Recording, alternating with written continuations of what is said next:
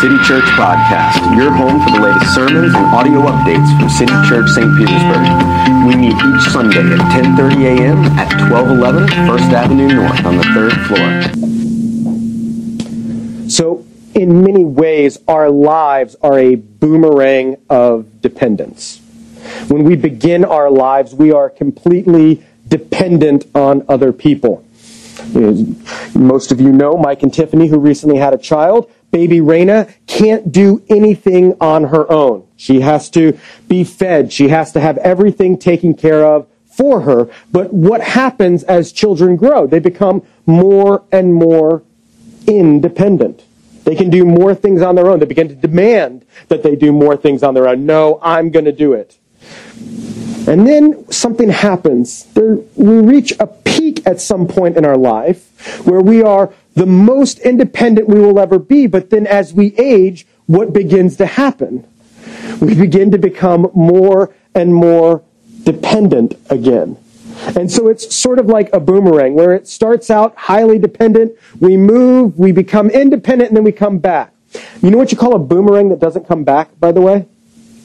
A stick, right? A boomerang that doesn't come back is just a stick. But we live our lives in this sort of path that starts in dependency, becomes independent, and then comes back to being dependent on others. This is true of all of our lives. But for our culture, that idea of independence, of not needing anyone else, of being able to just take care of everything on our own is sort of our greatest goal. If I could live my life and not need anyone else to help me, to help with my finances, if I could build myself up so that everything in my life I was self-sufficient in, we would call that the good life. Think about it the other way. Why is it such a great fear of ours not to be independent? There's a classic scene at the end of every Nicholas Sparks movie that goes something like this. The guy returns to the girl and he says what? He says, I need you. And it's a moment of sort of shocking, oh, look how wonderful it is. He says he needs her. How heartwarming, right? That's so, McAdams and Gosling, right? But underneath that is a little truth that to say I need you to someone else is incredibly exposing. It means that I'm not sufficient in and of myself. So we save that. We don't say that for anyone. We save that for the kiss in the rain part of our lives. It's true in so many other ways too. How many stories of people that we idolize? Elon Musk, Jeff Bezos, or Bezos, however you say that guy's name, Steve Jobs. What are all their stories? They started by themselves in a garage, and look at them now. And what does Elon Musk need besides not being sued? Nothing. He doesn't need anything. He's completely self-sufficient. He doesn't need anyone. And so for all of us, the natural way that we behave is to grasp as much control of as many areas of our life as we can. Why? So that I can determine the outcomes of everything in my life. So I can be self-sufficient. So I don't need anyone. I can do it on my own. I don't need you. Back off. This is something that's true of so many people who are in group projects in college, right? There was always that one person who was going to take control. Why? Because it was very important that they get that grade. It was very important that they be in control so they know what's happening. But as we grow, all of us start to display that. Why? Because I don't want anybody else to be able to tell me what to do. And I don't want to depend on anybody else besides myself. All of us are infected by this, whether we're a Christian or not. And it shows in so many ways. The way that you think about money is absolutely affected by by your idea of independence.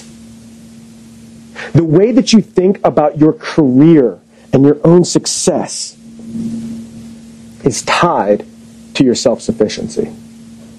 The way you think about food, the way that we think about our relationships. You see, all of these things are a window into the fact that we are obsessed with being independent. And when we are independent, when we don't need anyone, when we are completely sufficient in and of ourselves, we also begin to shed this idea that we even need God. Because I can do it on my own. I can do it by myself. I'm in control, and I determine the outcomes of my life.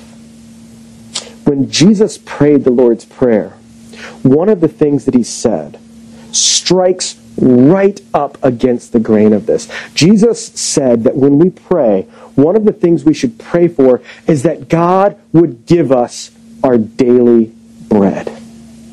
And this idea of even the most basic things in our life, even the sustenance that gets us through life is a gift that cannot be earned, strikes right at the heart of our idea of independence and self-sufficiency.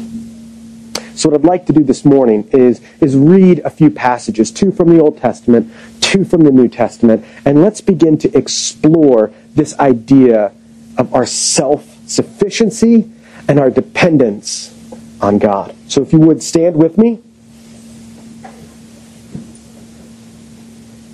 We start with Proverbs 30. It says, "Remove from me falsehood and lying. Give me neither poverty nor riches. Feed me with the food that is needful for me, lest I be full and deny you and say, 'Who is the Lord?'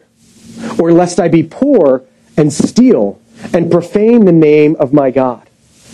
And Moses says in Deuteronomy, "Beware lest you say in your heart, 'My power and the might of my hand have gotten me this wealth.' You shall remember the Lord your God, for it is He who gives you power to get wealth, that He may confirm His covenant that He swore with your fathers, as it is this day." And then Jesus, teaching in Matthew, said, "And Jesus said to His disciples, 'Truly I say to you, only with difficulty will a rich person enter the kingdom of heaven. Again, I tell you, it is easier for a camel to go through the eye of a needle than for a rich person to enter the kingdom of God.' When the disciples heard this, they were greatly astonished, saying, 'Who then can be saved?' Jesus looked at them and said, 'With man, this is impossible, but with God, all things are possible.'" And finally, Paul said, "But godliness with contentment is great gain. For we brought nothing into the world, and we cannot take anything out of the world. But if we have food and clothing, with these we will be content." City Church, this is the Word of God, written years ago, but intended for us this morning. You may be seated.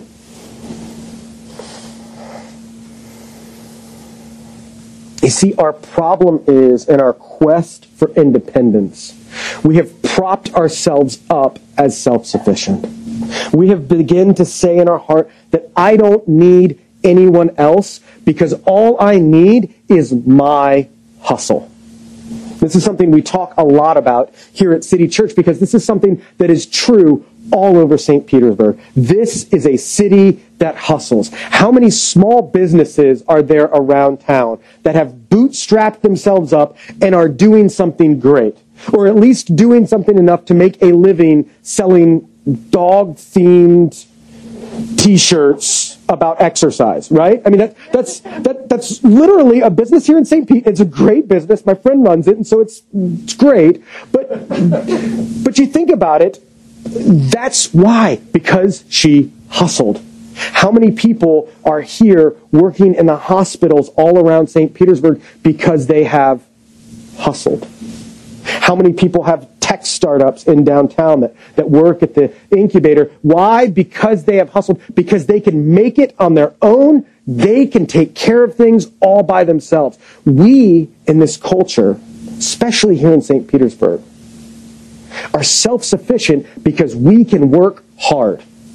and nobody can take that away from me, and so I'm going to be the provider. I'm going to be the one who's in charge. I don't need anyone. I don't even need God.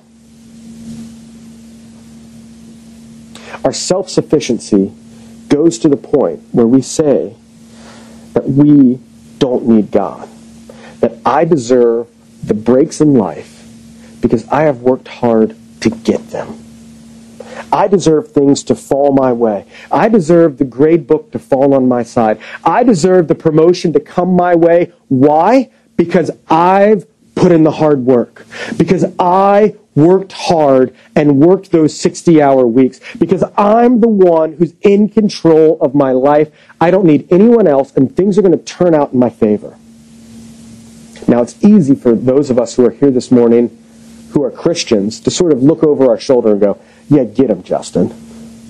Yeah, get those people. Get those other people. Preach at them, Jesus, Justin. Right? Get them. But here's what's funny, is that this isn't just for people outside. This isn't just something that people who don't believe in God struggle with. If you believe in God, you are infected by the same virus. Think about this. How many times do you look around your life and go, Jesus, look how hard I've worked for you. Look at all my good works. Look at all of the good things I've done for you. Reward me. You see this most clearly, actually, when things go wrong in your life.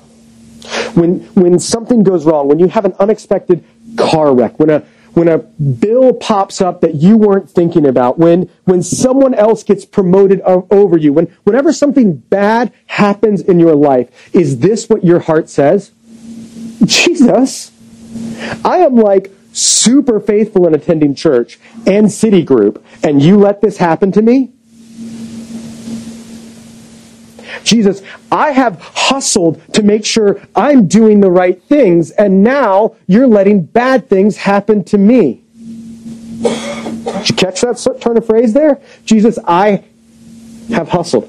I have been self-sufficient, and now you owe me. You see, all we do when we believe that in our hearts is we just baptize the idea of independence and say, oh, it's the same. We just take that idea and we couch it in good Christian language. We say, oh, no. God is going to reward me because I give the appropriate amount to church. How is that any different than I deserve for things to fall my way because I've hustled? And so, whether we're a Christian or not, whether we believe in Jesus or not, we're infected with this idea of self-sufficiency. And what happens when our hearts begin to go down this road of self-sufficiency is it ultimately leads us to places that are terrible for us. What happens when you are self-sufficient and things go wrong? When you believe that your hustle is going to make everything work, and things don't go the way that you want them to go, what happens to you and to I? Two things happen, one or the other typically. Either things don't shake out the way we want, and so we say, I know what the problem is. I wasn't hustling hard enough. I wasn't working hard enough. I need to double down. I need to work harder. And so what do? We work harder. That 60-hour week becomes a 65-hour week. And we work harder. And then what happens when things still don't go our way? When we get passed over again, when that contract falls through, when that sale never materializes, what do? I know the solution to this. And the 65-hour a week becomes 70. And we just have to work a little bit harder. I just got to work a little bit harder to get my piece of the pie, to get my slice of the cheese. And what happens is our independence pushes us further and further and further to isolation. Because if it's all on me, if everything in my life is dependent on me and what I'm doing, I'm going to start to slowly push everyone else away so that I can keep doing what I think is going to get me the prize. But for others of us, that's not the direction we go. It doesn't push us towards isolation. For others of us, when our hustle doesn't work, when our self-determination, our self-sufficiency comes to an end, we look around and we despair. I have worked so hard and it didn't work out. Nothing is good. This is the path that my heart goes down in its sinfulness and its brokenness, right? This happened to me this week. We need more space here at City Church, right? Our chairs are getting tight. There's a lot of folks here. This is great. Here's the trouble. It's hard to find space in downtown St. Petersburg. It's hard to find a place to meet. And this week, things didn't go the way I wanted to with everything working out. I wanted everything. I wanted some building owner to roll out a red carpet and say, here's a lot of space for no money. You know what? You need things remodeled? You know, I'm just feeling good. I'm going to pay for all that myself, right? And things don't go that way. And where does my heart go? My heart goes to despair. Everything is awful. Everything is terrible. Nobody likes me. I think I'll go eat worms. Right? Because my hustle couldn't get it done, I immediately go despair. So when we begin to trust in our self-sufficiency and things go bad, it either leads us to isolation or despair. So how do we break out of this cycle? How do we break out of the cycle of, I can do it all on my own? It comes from this idea in the Lord's Prayer where we pray, Jesus, would you give us today our daily bread? When we pray that, what we're praying is that God would make us more dependent and more grateful. And in order for us to become more dependent, the thing that we have to do is let go of our ego. If you want to become more dependent on God, you have to begin to let go of the idea that this is the world that you have built. This is the career that you have built. This is the company. This is the retirement that you have built. You have to start to let go of those stories. There's a movie called I Heart Huckabee's. It's about 15 years old, and it's a great movie, but it's a weird movie. And there's a character played by Jude Law. And this character is an executive at Huckabee's, which is a stand-in for Target. And throughout the movie, he is sort of trying to advance his career. At every corner, he is sort of advancing his career. And he has this story that he tells about the time that he was visiting Chicago for the opening of a new Target. And Shania Twain was there. And he tells this story over and over. And every time and Shania Twain doesn't eat tuna salad. But they didn't have any chicken salad at the restaurant, so I got her tuna salad. And you know what? She liked it. I got Shania Twain to like tuna salad. And that's the kind of manager I am. I'm the kind of manager who changes people's minds and get things done. And again and again and again, he tells this story in this movie over and over and over again, so that whenever he runs up against any problem, no, look, I changed Shania's mind. I can do anything I want. And it's a stand-in for the stories that all of us have. Think of the narrative that you have written about yourself. What's the story that comes out in your mind when you meet people for the first time? What's the kind of, here's my claim to fame story? What's the, here's how I bootstrapped my way up story? My guess is it doesn't take long for you to figure out what that is. But when we begin to become more dependent, we don't have to have those ego stories. We don't have to have the story of, well, guess who I was in a garage band with? We don't have to have the story of, you know what I did when I was in college? Have you ever heard what my internship was? Guess how many sales I made last year? All of a sudden, we don't have to tell these stories of self-aggrandizing, of how great I am, because we're dependent and we know that whether it's our wealth or our talent, all of this has come from somewhere else. You didn't earn it. It's given to you. Whether that's the talent that earned you the money or the money itself. We are wholly dependent on others. And so when we begin to pray this prayer, when we say, God, give us today our daily bread, what we're praying is that God would change us and make us to be people that don't have to grasp on to everything around us. And not only does that make us more dependent, but being more dependent creates in us more thankfulness. You see, because if I think that you owe me something, I'm not going to say thank you for it. Right? Unless I'm like Chick-fil-A, right? This is what's so strange. Like, all of us know that like Chick-fil-A is like overly polite, right? And why we find that culturally strange is like, no. I paid you $8.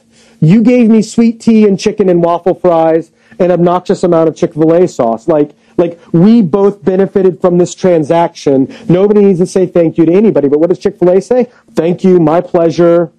Hope to see you again. Can I get you more Chick-fil-A sauce? Right? They're overly grateful. And it's funny because when we are less independent, when we are more dependent, it creates in us more gratefulness. Because you didn't get the things in your life.